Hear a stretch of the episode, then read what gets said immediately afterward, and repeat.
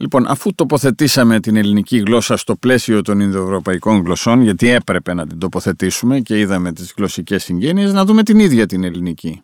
Η ίδια η ελληνική ξεκινάει, η γνώση της δηλαδή που μπορεί να έχουμε, ξεκινάει τη Μικυναϊκή εποχή, γύρω στο 1550 αν δεν κάνω λάθος που βάσει των ε, νεότερων ανασκαφών του Κοσμόπουλου βρήκε ε, πύληνες πινακίδες Στην όχι από το... Ήκλενα της Μεσσηνίας. Ναι, ναι, ενώ προηγουμένως πηγαίναμε στο 1400 π.Χ.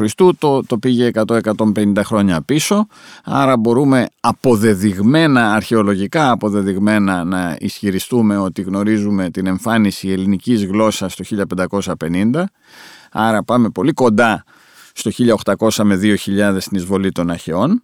Και, αλλά τι έχουμε, έχουμε σημειωματάρια. Στην ουσία, δώ, δώσε μου τόσα, τόσο λάδι και εγώ σου στέλνω τόσα δημητριακά και αυτό και εκείνο και τόσο κοστίζει. Δηλαδή κατάστοιχα από γραμματικούς βασιλιάδων, να το πούμε απλά. Δηλαδή ουσιαστικά έχουμε την απόδειξη της ύπαρξης μιας μεγάλης και οργανωμένης γραφειοκρατίας στα μικυναϊκά χρόνια. Δεν βρίσκουμε δηλαδή μονάχα τα ανάκτορα που θαυμάζουμε στην Τύρινθα ή στην, ε, στις Μικίνες, Πίσω από αυτά τα ανάκτορα υπήρχε ένα τεράστιο οργανωμένο τμήμα λογιστών, εφοριακών, για να τα πούμε πολύ απλά, καταγραφέων υλικών και καταγραφέων θησαυρών. Αποθηκάριων. Αποθηκάριων, οι οποίοι είχαν φτιάξει και χρησιμοποιούσαν αυτό το σύστημα της γραφικής, γραμμικής β για να μπορέσουν να έχουν ένα πλήρες κατάστοιχο με αγαθά. Μπορεί να αναφερθούν και κάποια ονόματα τοπονύμια ή ονόματα θεών, αλλά αυτά είναι γιατί υπάρχουν ιερά αντικείμενα του τάδε Θεού. Κυρίως όμως μετράνε αγαθά, λάδι, σιτηρά, όπλα, ε, τεχνουργήματα, άμαξες, τροχούς, τέτοια πράγματα τα οποία υπήρχαν στις αποθήκες ενός μεγάλου ε, κτηριακού συγκροτήματος. Θέλετε να το πείτε ανάκτορο, ας το βάλουμε ανάκτορο για να μπορούμε να συνεννοούμαστε. Αυτές είναι οι πρώτες μαρτυρίες της ελληνικής γλώσσας όπως είναι καταγεγραμμένες στη γραμμική Β. Βέβαια, καμιά φορά ε, έχουμε και τύχη, διότι ειδικά στο θηβαϊκό ανακτορικό συγκρότημα ανακαλύψαμε πινακίδες που μαρτυρούν πιθανότατα το όνομα του Διονύσου και ενώ θεωρείται ότι εισήχθη από την Ανατολή περί το 700 π.Χ. για παράδειγμα ο Νίτσε τη θεωρία του περί Διονύσου την ανέπτυξε με βάση αυτό το σκεπτικό ότι είναι νεοείσακτος Θεός και βρίσκουμε ξαφνικά 1200 π.Χ. όπως έχει χρονολογηθεί η πινακίδα να αναφέρεται ο Διόνυσος. Αυτό μας πάει 500 χρόνια πριν. Αυτό είναι η, η μεγάλη αξία της αρχαιολογίας η οποία βοηθάει βεβαίως και τη γλωσσολογία. Τώρα, μια άλλη ερώτηση που κάποιοι μπορεί να έχουν ε, είναι ποια είναι η σχέση της γραμμικής Β με, η οποία διαβάστηκε να υπενθυμίσουμε από, τον, από τους Βέντρες και Τσάντουικ ε, περί το 1950-51 αν δεν κάνω λάθος ή 52 ε, και μετά βελτιώθηκε η ανάγνωση ε, ποια είναι η σχέση της γραμμικής Β με τη γραμμική Α. Ε, υπάρχει σχέση Υπάρχει βεβαιωμένη σχέση, αλλά δεν έχει αναγνωστεί πλήρως η γραμμική α παρά μόνο σε μερικά τμήματά της. Δηλαδή κάποια συμπλέγματα λέξεων μπορούμε να τα διαβάσουμε, καταλαβαίνουμε ότι είναι μια γλώσσα συγγενική προς την ελληνική, μιλάμε τώρα για το μινοϊκό πολιτισμό στην Κρήτη.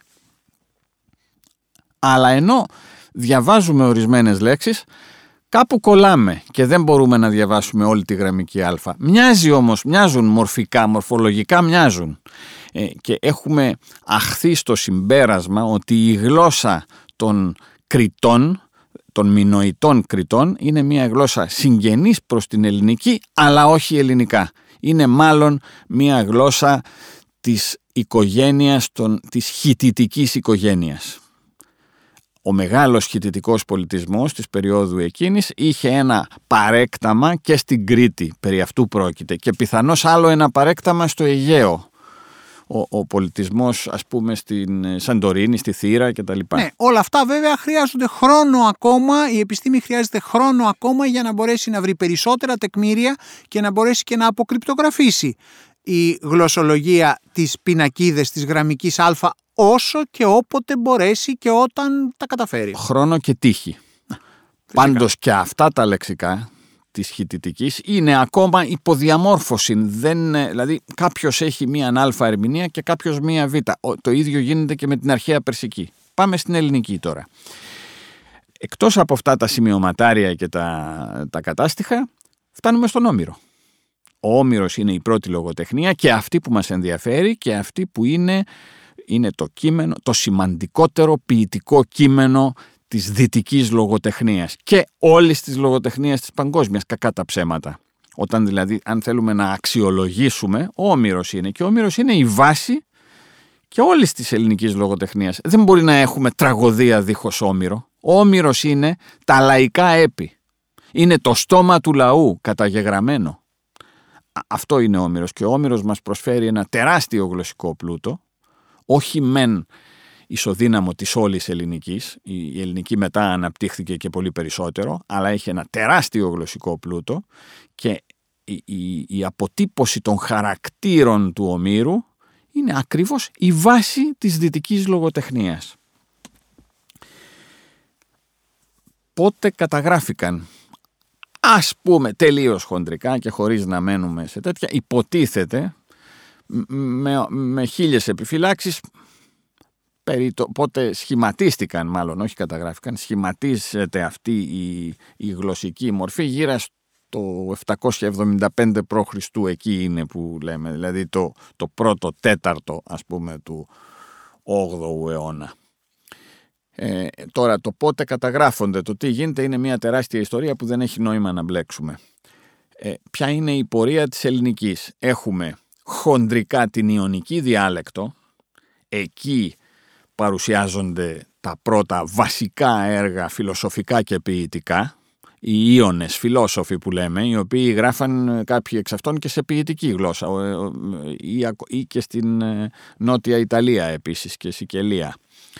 Ε, είναι σε ιονική διάλεκτο. Αυτή είναι η βασική διάλεκτος, όχι η δωρική για την λογοτεχνία. Και αμέσως μετά όλος αυτός ο θησαυρός μεταφέρεται στην Αθήνα.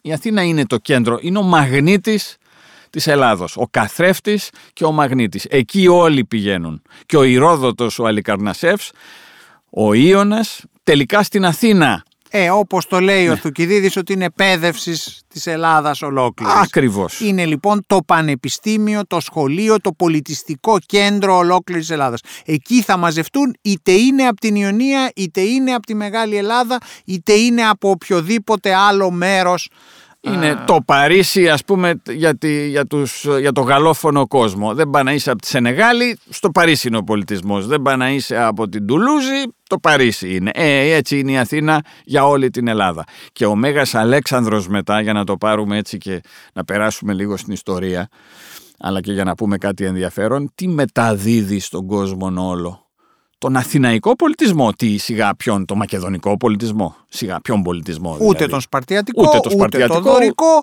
ούτε καν τον Κορινθιακό ή το Σικιονικό πολιτισμό. Αυτό που έγινε το αθηναϊκό θαύμα του Χρυσού αιώνα, εκεί διατυπώθηκε η σκέψη, εκεί σε αυτή τη γλώσσα γράφει ο Αριστοτέλης του, ο υποτιθέμενος δάσκαλός του και άρα με αυτή την παιδευτική σκευή θα πάει ο Αλέξανδρος και οι στρατιώτες του Αποτέρος και η διαδοχή του και η στρατηγοί του να στήσουν σε ολόκληρη την ε, εκτός Ελλάδος νέα επικράτεια που ιδρύεται με αυτή τη γλώσσα. Τη γλώσσα ουσιαστικά την κοινή της Αθήνας ας το πούμε έτσι να στήσουν νέα, νέα μέρη πολιτισμού. Είτε αυτά λέγονται Αντιόχεια, είτε λέγονται Αλεξάνδρεια, είτε λέγονται ε, ε, οπουδήποτε στην ε, Πέργαμος ή όποιο άλλο. αλλά και για να πάμε λίγο πιο πίσω, και στην Αθήνα διδάσκεται και ο Πίνδαρος ακόμα που είναι θηβαίος και γράφει στην ουσία σε μια δωρική διάλεκτο, αλλά δεν έχει σημασία. Είναι κατανοητή φυσικά στην Αθήνα και η δωρική διάλεκτος, όπως και κάθε άλλη διάλεκτος και η αιωλική και φυσικά και ο Όμηρος διδάσκεται στην Αθήνα, είναι κοινή πέδευση όλων των Ελλήνων ο Όμηρος. Ναι, είναι το σχολικό τους κείμενο, σαν να είχαμε εμείς ε, για ανάγνωσμα τα δημοτικά μας τραγούδια. Επομένως τα καταλαβαίνουν στην Αθήνα και όχι μόνο τα καταλαβαίνουν, τα παιδιά ξεκινάνε τη διδακτική τους πορεία με αυτό το κείμενο, με τον Όμηρο. Δεν ξεκινάνε με κάποιο άλλο πιο απλό κείμενο. Γι' αυτά ο Όμηρος είναι πλήρως κατανοητός και είναι τα πρώτα τους γράμματα.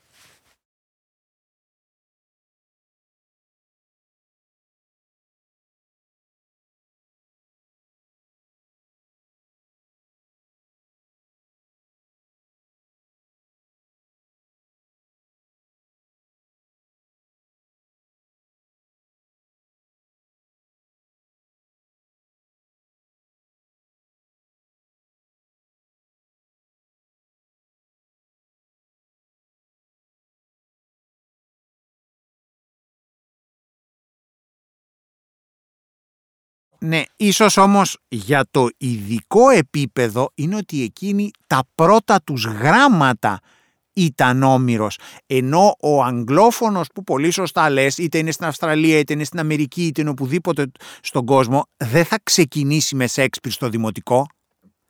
Άρα αυτό κάτι μας λέει για το πόσο σημαντική ήταν η γλώσσα και το επίπεδο της γλώσσας στην αρχαία Αθήνα, αλλά και γενικότερα δεν ήταν μόνο στην Αθήνα και σε όλες τις άλλες πόλεις. Ξεκινάγανε με Όμηρο. Ο Όμηρος ήταν το δημοτικό τους τραγούδι που τραγουδούσαν σχεδόν και αγράμματοι άνθρωποι που μπορεί να μην ξέραν γραφή, ξέραν να τραγουδήσουν κομμάτια του Ομήρου. Όπως δικοί μας παππούδες στην Κρήτη ξέρουν ερωτόκριτο, είτε ξέρουν, μπορεί να μην μπορούν να βάλουν την υπογραφή τους αλλά ξέρουν να σου πούνε ερωτόκριτο 50, 100 και 150 και 200 στίχους πολύ άνετα. Αυτή η δυνατότητα ειδικός των κριτικών ε, και όχι μόνο των κριτικών υπάρχουν και σε, άλλες, και σε άλλους λαούς αλλά ειδικά επειδή εμείς το ξέρουμε Στην Ελλάδα των κριτικών Στην είναι Ελλάδα αλήθεια. των κριτικών η μανία τους με τον ερωτόκριτο ακριβώς μας δείχνει την απομνημονευματική δυνατότητα των ανθρώπων να μπορούν να γνωρίζουν έπι ολόκληρα ε, ραψοδίες ε, της, ε, του Ομήρου και να, και να τα λέει ο ένας στον άλλον και να μεταδίδονται από γενιά σε γενιά. Και επίσης ότι η γλώσσα του ερωτόκριτου δεν είναι εύκολα κατανοητή σε εμάς που έχουμε λάβει την κανονική μας παιδεία του σχολείου. Δηλαδή ο, ο αγράμματος παππούς ή η αγράμματη γιαγιά στην Κρήτη ξέρει λέξεις μέσα από τον ερωτόκριτο που δεν είναι κατανοητές στον μέσο μορφωμένο Έλληνα και ας έχει βγάλει σχολείο. Βέβαια το θέμα της παιδείας στην αρχαία Ελλάδα διαφέρει από το σύγχρονο κόσμο, έτσι να μην το ξεχάσουμε. Δηλαδή σχολείο πήγαινε μια πολύ μικρή μειονότητα. Οι άλλοι άνθρωποι δεν είχαν το περιθώριο να στείλουν τα παιδιά τους στο σχολείο, δεν είχαν χρήματα και δεν είχαν καιρό. Δηλαδή τα παιδιά μπαίνανε στην εργασία και βοηθούσαν τους πατεράδες στα χωράφια. Ναι, αλλά και ο απλός οικοδιδάσκαλος που ερχόταν για ένα σπίτι λίγο πιο ανεβασμένο, λίγο πιο πάνω από το απλό αγροτικό που απλώς θα τον βγάζανε για αγροτικές εργασίες ή για κτηνοτροφικές εργασίες, πάντως και εκείνος ο δάσκαλος μπορεί να ήταν και δούλος καμιά φορά, ήξερε όμοιρο και ξεκίναγε από όμοιρο τα παιδιά. Ναι, απλώς εμείς έχουμε μια, μια ιδέα διαμορφωμένη από τα κείμενα και κυρίως από τα πλατωνικά κείμενα που νομίζουμε ότι όλοι οι Αθηναίοι, μην το φανταστούμε αυτό, ότι όλοι οι Αθηναίοι είχαν την πολυτέλεια να πηγαίνουν να διδάσκονται γράμματα.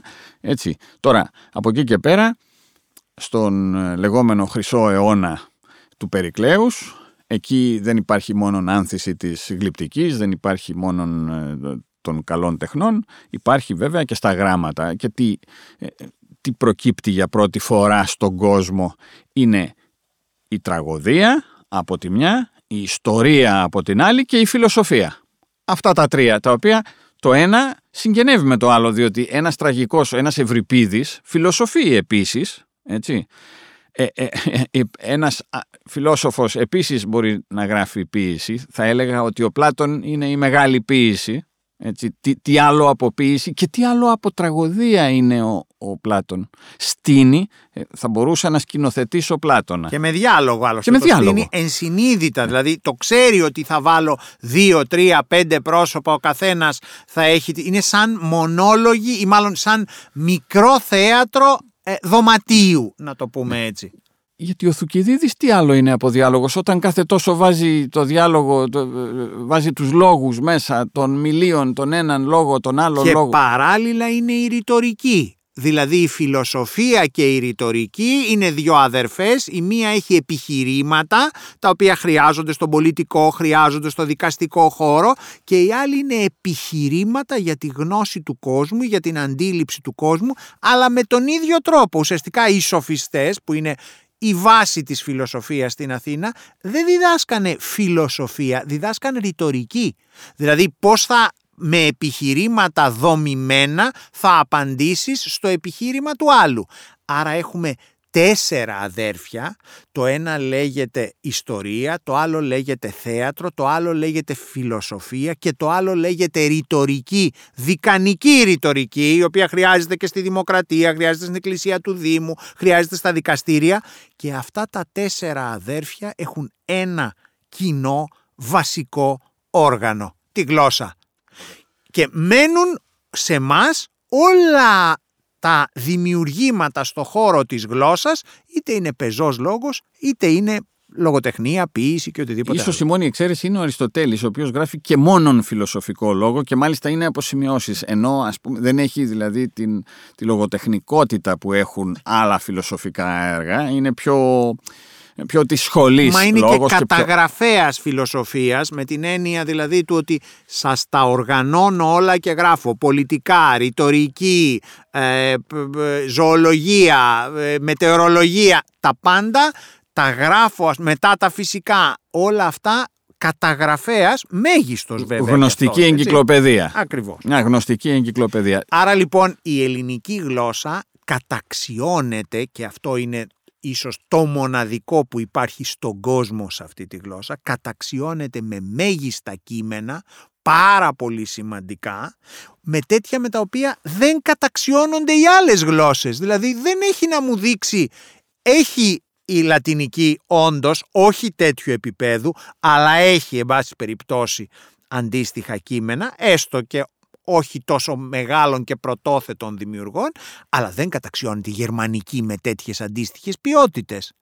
Δεν καταξιώνεται ας πούμε, ε, έχουμε όντως στην Ινδική υπάρχουν, η Περσική δεν καταξιώνεται με τέτοιες ποιότητες. Δεν έχουμε δείγματα λόγου τέτοια. Άρα η ελληνική δεν είναι μόνο ότι εμφανίζει, έχει μια αρχαιότητα, αλλά εμφανίζει τα κάλλιστα δείγματα λόγου. Για την, ε, πρώτα πρώτα για να το ξεκαθαρίσουμε, εδώ μιλάμε για την Αττική διάλεκτο πλέον, η οποία είναι ο κοινός λόγος της Ελλάδος εν τέλει, γιατί κάθε μορφωμένος θα κατέληγε στην Αθήνα. Όταν ο, στους πλατωνικούς διαλόγους το βλέπουμε αυτό, όλοι οι σοφιστές κατέβαινε και ο Πρωταγόρας ε, από τα Άβδυρα και ο, και ο Γοργίας, ο Λεοντίνος, στην Αθήνα να διδάξουν. Πού θα διδάσκανε τώρα στα Άβδυρα, θα δίδασκε ο Πρωταγόρας. Και, και εκεί αποκτούσαν τη φήμη τους. Ε, εκεί λοιπόν διαμορφώνεται αυτό το κοινό όργανο και το σπουδαίο όργανο και καθίσταται η Αττική διάλεκτος περίπου συνώνυμη της ελληνικής. Σήμερα όταν λέμε αρχαία ελληνικά, νοούμε αττική διάλεκτο. Δεν νοούμε βέβαια δωρική διάλεκτο. Δεν μας ενδιαφέρει ούτε τι μιλάγαν στην Κόρινθο, ούτε τι μιλάγαν ούτε στη Σπάρτη. Καν, ούτε καν Ιωνική. Γιατί ο Ηρόδοτος γράφει σε Ιωνική διάλεκτο, γράφει στην Αθήνα κιόλας, παρότι είναι από την Αλικαρνασό. Εκεί καταξιώνεται η πνευματική του δημιουργία. Δεν αφήνει το ιδίωμά του επιμένει να γράψει σε ιονική διάλεκτο, αλλά στην Αθήνα καταξιώνεται ως ιστορικός και θεωρείται ότι ναι, ναι βεβαίως, αλλά είναι σε ιονική διάλεκτο. Παρά τα αυτά στην Αθήνα, το είπαμε. Άρα λοιπόν έχουμε την Αττική διάλεκτο, αυτό πρέπει να κρατήσουμε, που και ο Δημοσθένης για παράδειγμα ε, λίγο μεταγενέστερος γράφει στην Αττική διάλεκτο. Και συνεχίζουν να γράφουν και να τη θεωρούν αυτήν ως το πρότυπο της ελληνικής. Δηλαδή δεν θα μιμηθούν αιωλική διάλεκτο και οι μεταγενέστεροι, δεν θα διαβάσουν κείμενα ε, τόσο πολύ σε δωρική και ας υπάρχουν και στην ποίηση πολύ σημαντικά κείμενα, την Αττική όλοι θα πάνε να μιμηθούν και θα έχουν σαν πρότυπο. Αυτή είναι η αρχαία ελληνική. Φθήρεται όμως, περνάνε τα χρόνια, περνάνε 100, 200, 300 χρόνια, η Αθήνα εκπίπτει, ναι μεν τα κείμενα υπάρχουν, αντιγράφονται, διαβάζονται, διαβάζονται σε όλη την Ελλάδα και τελικά μετά σε όλο τον κόσμο. Δεν είναι μόνο η Ελλάδα γιατί έχει αναπτυχθεί ο ελληνισμός με τις κατακτήσεις του Μεγάλου ναι, Αλεξάνδρου. Εδώ έχουμε έναν σταθμό και αυτόν τον σταθμό είναι ένας απότομος, είναι όντως σπάνια στην ιστορία βρίσκουμε περιόδους που να μπορούμε τόσο καλά να τις οριοθετήσουμε. Εδώ όμως με το Μέγα Αλέξανδρο έχουμε το εξής. Έχουμε το άνοιγμα του ελληνικού και του ελληνόφωνου κόσμου σε μια τεράστια έκταση σε όλη την επικράτεια την Περσική που πιάνει από τα σύνορα της Ινδίας και το Αφγανιστάν μέχρι την Αίγυπτο και από τα ψηλότερα σημεία της Αρμενίας ίσα με τη Μεσοποταμία και την Αραβική Χερσόνησο. Σε όλο αυτό τον τεράστιο χώρο τον οποίο καταλαμβάνει ο Μέγας Αλέξανδρος, γεννιέται άμεσα η ανάγκη μιας κοινής γλώσσας. Δηλαδή από εκεί που πριν από τον Αλέξανδρο επικρατούσε, είχαν καταλάβει οι Πέρσες το χώρο αυτόν και είχαν μία επίσημη γλώσσα που γράφανε γιατί πώς να ενώσουν όλες τις διαφορετικές γλώσσες οι, οι Πέρσες όλων των κατακτημένων λαών είχαν την αραμαϊκή για να χρησιμοποιούν ε, στη διπλωματία τους να το πούμε έτσι και ο κάθε λαός μίλαγε τα δικά του. Ο Πέρσης περσικά, ο Βακτριανός τη Βακτριανή διάλεκτο, άλλοι λαοί άλλα. Γενικώς είχαν μία κοινή για τη χρήση του παλατιού και αυτή ήταν η αραμαϊκή. Όταν γκρεμίζει ο Μέγας Αλέξανδρος αυτό το σύστημα πρέπει να φέρει μια καινούρια lingua franca όπως το λέμε εμείς, δηλαδή μια κοινή γλώσσα που θα μπορούν όλοι να τη χρησιμοποιούν ασχέτως του τι μιλάει ο κάθε χωριάτης μέσα στο σπίτι του. Και η γλώσσα αυτή καθίσταται η ελληνική. Ποια ελληνική τώρα; Η ελληνική που μιλάγαν οι Μακεδόνες που ήταν μια βόρεια διάλεκτος; Η ελληνική των στρατιωτών του Μεγάλου Αλεξάνδρου; η ελληνική των μισθοφόρων του Μεγάλου Αλεξάνδρου, οι οποίοι μόλις είδαν ότι γίνεται αυτή η εκστρατεία και ότι ο κάθε Πτολεμαίος ή ο κάθε Σέλευκος ανοίγει μια καινούρια ευκαιρία εργασίας στην Ασία; Ή στην Αίγυπτο ή στη Μεσοποταμία τρέξαν κατά χιλιάδες από όλες τις ελληνικές πόλεις πιανού, του Χιώτη, του Μυτιλινιού, του Σικιόνιου, του Αργίου η γλώσσα; Όχι όλοι αυτοί στην ουσία πήγαν ο καθένας με τη γλώσσα του, εγκαταστάθηκαν στην αχανή αυτοκρατορία που μόλις είχε ιδρυθεί στα κομμάτια της και ουσιαστικά μίλαγαν περίπου μια εξαπλουστευμένη να το πω έτσι ελληνική γλώσσα και παίρνοντας πολύ λίγα στοιχεία από τους κατατόπους λαούς αρχίζουν και διαμορφώνουν μια πιο απλή και πιο εύχρηστη ελληνική. Χάνονται συγκεκριμένες δύσκολες λέξεις, αρχίζουν να μιλάνε λίγο πιο απλά, να μην τηρούν όλες τις δύσκολες συντάξεις. Επιμένω για τον προσεκτικό ακροατή ότι δεν παίρνουν πολλές λέξεις από τις γλώσσες που κατά τόπους αντιμετωπίζουν. Δεν παίρνουν δηλαδή αραμαϊκές λέξεις, αιγυπτιακές λέξεις, παραελάχιστες, ή περσικές ή ινδικές, όμως φτιάχνουν ένα πιο εύχριστο γλωσσικό ιδίωμα που δεν έχει τις, τους ιδιωματισμούς ούτε καν τους ατικούς, είναι πιο γενικό και αυτό λέγεται ελληνιστική κοινή γλώσσα. Η Αττική κοινή. Η Αττική κοινή γλώσσα. Βέβαια. Χάνει δηλαδή όλες, ας το πούμε, τις, τις ιδιοτροπίες της, τις μικρές, τους μικρούς χαρακτήρες της και γίνεται περίπου να το σκεφτούμε για να καταλάβουμε όπως είναι η Αγγλική που μιλάμε εμείς σήμερα. Αλίμονο αν εμείς μιλάμε τα οξφορδιανά αγγλικά. Δεν μιλάμε ούτε οξφορδιανά αγγλικά, ούτε αμερικάνικα, ούτε αυστραλιανά, ούτε κάποια άλλη διάλεκτο ή οτιδήποτε άλλο. Μιλάμε μία περίπου εσπεράντο αγγλικής. Μας καταλαβαίνουν όλοι οι αγγλόφωνοι, τους καταλαβαίνουμε εμείς, έχουμε αποβάλει τις εξπυρικές λέξεις, αλίμονο, έτσι, αλλά μιλάμε αγγλικά. Ε, κάπως έτσι όπως με την Αγγλική, με τη Βρετανική Αυτοκρατορία έγινε επίσημη γλώσσα, εμπορική γλώσσα όλων κοινή η Αγγλική, έτσι έγινε η ελληνιστική κοινή. Ναι, βέβαια εδώ πρέπει να ξεκαθαρίσουμε ορισμένα πράγματα. Δηλαδή, άλλο είναι οι λογοτέχνες, άλλο είναι οι ποιητές, άλλο είναι οι ιστορικοί. Γράφει και ο Πολύβιος ελληνικά, δεν γράφει σε μια τόσο... Βεβαίως δεν γράφει στη γλώσσα του και δίδει, αλλά ο Πολύβιος είναι ο Πολύβιος. αλλά οι ποιητές είναι ποιητές. Ε, αυτή είναι η μία κατηγορία. Είναι οι Έλληνες που συνεχίζουν, ναι μεν εξαπλουστεύουν την Αττική, αλλά δεν πάβουν να είναι Έλληνες. Είναι οι Έλληνες εντός Ελλάδος, είναι οι Έλληνες εκτός Ελλάδος, είναι η διοικητική γλώσσα, αλλά ας μην ξεχνάμε και μια άλλη κατηγορία, είναι οι μη Έλληνες που μαθαίνουν ελληνικά. Ο Λουκιανός είναι Σύρος και γράφει στα ελληνικά και γράφει σε μια πολύ χαριτωμένη ελληνική. Δεν είναι Έλληνας, αλλά εκτός από το Λουκιανό έχουμε και κάποια φρικαλαία παραδείγματα. Αφενός μεν είναι επιγραφικά αυτά τα παραδείγματα, δηλαδή διαφόρων ηγεμόνων που ελληνίζουν, ε, εδώ να θυμηθούμε τον Καβάφη λίγο ας πούμε που βέβαια τους ε, περνάει έτσι είναι πολύ ήρων ε, ας πούμε ψιλογαζί τους δουλεύει από τη μια μεριά. Από την άλλη είναι το φρικαλαίο κατασκεύασμα της Παλαιάς Διαθήκης το μετάφρασμα εννοώ, εννοώ, ναι, το, εννοώ το γλωσσικό κατασκεύασμα. Αυτή είναι μια μετάφραση ανθρώπων οι οποίοι όχι μόνο δεν καταλαβαίνουν ελληνικά.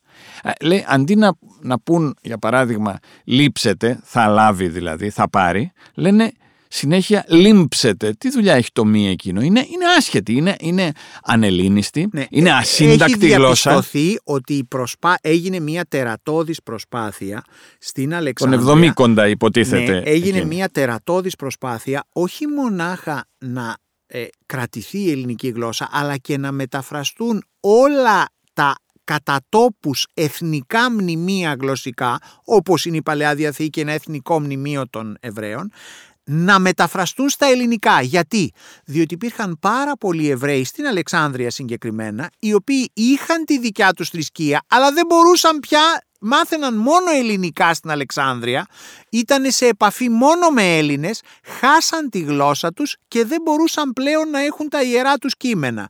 Τι κάνει λοιπόν ο Πτολεμαίος, βάζει κάποιους να μεταφράσουν στα γρήγορα, αυτή είναι η πραγματικότητα, ολόκληρη την Παλαιά Διαθήκη, πρόχειρα όπως μπορούσαν και αυτό εμάς σε μας εμφανίζεται ως η Παλαιά Διαθήκη. Ναι, δεν είναι μόνο αυτό αυτοί που τη μεταφράζουν είναι Εβραίοι, δεν είναι Έλληνες. Διότι οι Έλληνες δεν ξέρανε Εβραϊκά. Οι Εβραίοι μορφωμένοι ξέρανε Εβραϊκά. Οι Εβραίοι όμως μορφωμένοι ξέρανε Εβραϊκά. Και αλλά κάποια δεν ελληνικά, όσο δεν μπορούσαν οι άνθρωποι. Κάποια ελληνικά. Αυτά τα κάποια ελληνικά ε, αποτύπωσαν μία γλώσσα η οποία για τον Έλληνα είναι απαράδεκτη. Για τον σημερινό Έλληνα. Όμως, όμως αρχίζουν να δημιουργούν μια νέα πραγματικότητα των μη Ελλήνων οι οποίοι χρησιμοποιούν τα ελληνικά. Και αυτή η πραγματικότητα κορυφώνεται αρκετά χρόνια αργότερα στα Ευαγγέλια, δηλαδή στην Καινή Διαθήκη, η οποία Καινή Διαθήκη είναι η γλώσσα του χριστιανισμού. Δηλαδή μιας παγκόσμιας θρησκείας πλέον όπως γίνεται, δηλαδή τώρα προχωράμε λίγο λίγο γρήγορα στις εποχές, αλλά δεν γίνεται διαφορετικά. Η, η Καινή Διαθήκη δεν έχει αυτές τις, τα φοβερά ανελίνιστα της Παλαιάς Διαθήκης από τη μία πλευρά, γιατί ήδη έχουν μεσολαβήσει και πολλά χρόνια και την έχουν μάθει κάπως καλύτερα τη γλώσσα. Παρ' όλα αυτά δεν στερείται και αποτυπώνει και την πιο απλή ελληνική γλώσσα. Δεν είναι κανατική πλέον. Έχει απλούστερη σύνταξη, απλούστερη τύπη. Εντελώς απλή. Εντελώς, εντελώς, εντελώς Για απλή. να την καταλαβαίνει ο Κοσμάκης. Αυτή όμως η απλή γλώσσα, πάλι για έναν Έλληνα, είναι απαράδεκτη. Για έναν Αθηναίο θα ήταν απαράδεκτη. Είναι βέβαιο. Όσο σήμερα μπορεί να γελάει ένας Οξφορδιανός με κάποιους στην Οκλαχώμα. Ωστόσο, στην αυτοκρατορία μέσα υπάρχουν και οι μιμητές του τέλειου αττικού ύφους. Ανέφερες Λουκιανό, θα πω ας πούμε και το Φλάβιο Ιώσυπο που γράφει Ιουδαϊκή ιστορία είναι Ιουδαίος ο ίδιος αλλά τη γράφει στα ελληνικά διότι εκεί είναι το αναγνωστικό κοινό και παλεύει να κάνει το όσο μπορεί πιο άψογο ύφος. Έτσι, ένας άνθρωπος ο οποίος είναι Ιουδαίος. Ναι, αλλά αυτός είναι πλατωνιστής, φιλόσοφος και ιστορικός. Πάμε. Δηλαδή... Επόμενος, ακόμα επί ρωμαϊκής κατάκτησης, όταν επικρατεί η ρωμαϊκή κατάκτηση, ο Αριανός, ένας Ρωμαίος στην ουσία έτσι, συγγραφέας, θα έλεγε κανείς ένας που θα έπρεπε κανονικά να γράφει λατινικά, έτσι. Θέλει και αυτός να καταξιωθεί, θέλει να γράψει την ιστορία του Μεγάλου Αλεξάνδρου, τον θεωρεί πρότυπο και τη γράφει σε άψογο ελληνικό λόγο και μάλιστα ένα κομμάτι τολμάει να το γράψει και σε ιονική διάλεκτο. Δηλαδή, απ' τη μια έχουμε μια Ε, και σε εξαπλούστευση. θουκυδίδιο ύφος. Ακριβώς. Έχουμε μια εξαπλούστευση της γλώσσας που τη βλέπουμε στην Παλαιά Διαθήκη χονδροειδή, άγνοια περίπου θα τη λέγαμε, στην Καινή Διαθήκη εξαπλούστευση και απ' την άλλη έχουμε συγγραφείς, λόγιους ανθρώπους που προσπαθούν μέσα σε αυτή την κοινή γλώσσα που αναπτύχθηκε σε ολόκληρη την αχανή αυτοκρατορία να προσπαθούν όσο μπορούν να κάνουν μια καθαρή γλώσσα, καλή μίμηση της αττικής διαλέκτου. Έτσι, έχουμε όλα τα ρεύματα. Ναι, βέβαια, αυτό που μας ενδιαφέρει. Άρα λοιπόν πάλι θα κάνουμε μια κατηγοριοποίηση. Η μεν είναι η μορφωμένη και η άλλη είναι η απλή. Η μορφωμένη είναι η ιστορική. Άλλο είναι ο Αριανός, άλλο είναι Και ο οι φιλόσοφοι, Λουκιανός, και ο οι Πλωτίνος φιλόσοφοι, ναι, γράφει. Και ο, και ο Πλωτίνος, ναι. Αλλά Βεβαίως. Α- Αλλά δεν είναι μόνο αυτοί. Ε, και, ο, και ο Πλούταρχος που είναι Έλληνας γράφει μια φρικαλαία ελληνική επίσης. Δηλαδή είναι πιο δύσκολο να διαβάσεις Πλούταρχο, το ξέρουμε, παρά να διαβάσεις έναν α, ε, Δημοσθένη. Διότι δεν, η σύνταξή του έχει, έχει χαλάσει. Αυτό που μας ενδιαφέρει εμάς τώρα που εξετάζουμε την ελληνική γλώσσα πρέπει να σταθούμε στην Καινή Διαθήκη. Διότι η Καινή Διαθήκη είναι ένας απλός καθημερινός λόγος και όχι μορφωμένων κυρίως τα τρία Ευαγγέλια, όχι το κατά Ιωάννην που είναι ενός πιο μορφωμένου και μάλιστα φιλοσοφικότερου Ευαγγελιστή. Γιατί, γιατί στάθηκε σχολείο, διδαχή για όλο τον ελληνισμό. Αυτό δεν πρέπει να ξεχνάμε. Εκεί δηλαδή, ε, ε, ξεκινώντας από τους αρχαίους συγγραφείς, από τους μεγάλους αρχαίους συγγραφείς, πρέπει να κάνουμε ένα σταθμό, όχι για λόγους χριστιανισμού ή θρησκείας, για λόγους παιδείας. Το Ευαγγέλιο στάθηκε ο φάρος του ελληνισμού στα, χρόνια, στα 400 χρόνια της τουρκοκρατίας. Οι Έλληνες πηγαίναν στην εκκλησία διότι επιτρεπόταν να έχουν εκκλησίες και άρα ακούγανε ελληνικά. Η συνέχεια της ελληνικής εξασφαλίστηκε μέσω της εκκλησίας και της γλώσσας που τους προσέφεραν ε, που έστω κι αν δεν καταλαβαίνανε μπήκε μέσα στο λεξιλόγιο των Ελλήνων μπήκε με, τις παρι... με, με εκατοντάδες για να μην πω χιλιάδες παροιμιώδεις εκφράσεις μη γνώτο η δεξιά σου τι πει η αριστερά σου ας πούμε που τις, τις έχουν πρόχειρες στο στόμα άνθρωποι αγράμματοι που και δεν έχουν πάει καν σχολείο Και θα το βάλω ακόμα Έτσι. περισσότερο. Δεν είναι μονάχα στην τουρκοκρατία. Στην τουρκοκρατία είναι το τελευταίο στάδιο. Για να δούμε. Σε όλο το και ο- Βυζάντιο. Μπράβο. Για να δούμε όλο το Βυζάντιο. Πώς κρατήθηκε δηλαδή η ελληνική παιδεία μέσα σε μια ρωμαιοκρατούμενη, γιατί μην το ξεχνάμε ότι Ρωμαίος ήταν ο Μέγας Κωνσταντίνος. Πώς κρατήθηκε λοιπόν αυτή η παιδεία, η, η ενιαία ελληνική παιδεία μέσω των Ευαγγελίων; Καλά, εκεί, εκεί στην αρχή ήταν ούτως ή άλλως και ελληνική η πληθυσμία, Ναι. ασχέτω του η- ότι, ότι η διοίκηση ήταν ρωμαϊκή. Αλλά ο σκελετός τους, ο παιδευτικός τους σκελετός είναι μέσα από τα ιερά κείμενα. Εντάξει, εκεί υπήρχε ακόμα ο απόϊχος του ελληνικού, γιατί και οι Ρωμαίοι οι ίδιοι χρησιμοποιούσαν ελληνικά. Ο Μάρκος Αβρίλιος, ας μην το ξεχνάμε, Ναι, Αυτό τους Ρωμαίος ένωνε όμως. αυτοκράτορας. Δεν τους ένωνε τα ελληνικά κείμενα του Θουκυδίδη. Τους, έλον, τους ένωνε, πολύ σωστά το είπες, το ελληνικό κείμενο της ελληνιστικής κοινής των Ευαγγελίων. Δηλαδή όλος ο απλός κόσμος που δεν ήταν στην Κωνσταντινούπολη ο δεν ξέρω ποιος μορφωμένος άνθρωπος συνήχετο κρατιούνταν από αυτό το κείμενο. Ναι, βέβαια, εντάξει, και οι Βυζαντινοί οι πρώτοι, έχουμε και το Λιβάνιο, έχουμε και τους, ε, τους Βεβαίως, μορφωμένους. που ξέρανε. Βέβαια, μα Ελληνικά ασφαλώς. μιλάγανε οι άνθρωποι. Ναι, ασφαλώς μιλάγανε ελληνικά, αλλά πάντως αυτό τους κράτησε η γλώσσα. Πολύ σωστά το λες. Τώρα, από αυτή την ελληνιστική κοινή, η οποία όσο πάει και φθήρεται, μπαίνουμε στη Βυζαντινή σιγά σιγά. Ωραία. Μάλιστα, θα έλεγα και το εξής να σημειώσουμε ότι στα τελευταία χρόνια, γύρω στα χρόνια ας πούμε μετά το χριστιανισμό, τον πρώτο, το δεύτερο, τον τρίτο αιώνα μετά Χριστόν, αρχίζουν και καταλαβαίνουν και οι ίδιοι ότι έχει φθαρεί η γλώσσα και κάποιοι λόγοι προσπαθούν να τη συγκρατήσουν. Υπάρχει ένα μεγάλο ρεύμα που λέγονται ατικιστές, οι οποίοι φτιάχνουν λεξικά και λένε δεν πρέπει να, λέτε, να μιλάτε, να λέτε αυτή τη λέξη, πρέπει να λέτε αυτή την αρχαία ελληνική. Δεν πρέπει να λέτε αυτό τον τύπο, πρέπει να λέτε εκείνον.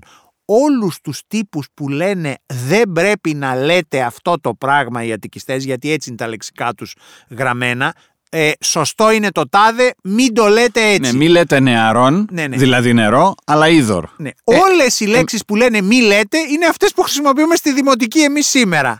Είναι αστείο όταν διαβάζει κανείς ένα ατικιστικό λεξικό, όλα τα απαγορεύεται, είναι αυτά που εμείς χρησιμοποιούμε σήμερα. Δηλαδή εμείς πήραμε πραγματικά την εξαπλούστευση που έκανε ο Μέγας Αλέξανδρος. Πολύ χοντρικά να το πούμε. Εδώ πρέπει να κάνουμε ένα κλείσιμο, δηλαδή υπάρχει μια τομή για να ξεκινήσουμε μετά τα μεσαιωνικά χρόνια και έπειτα και θα τα δούμε σε μια επόμενη εκπομπή.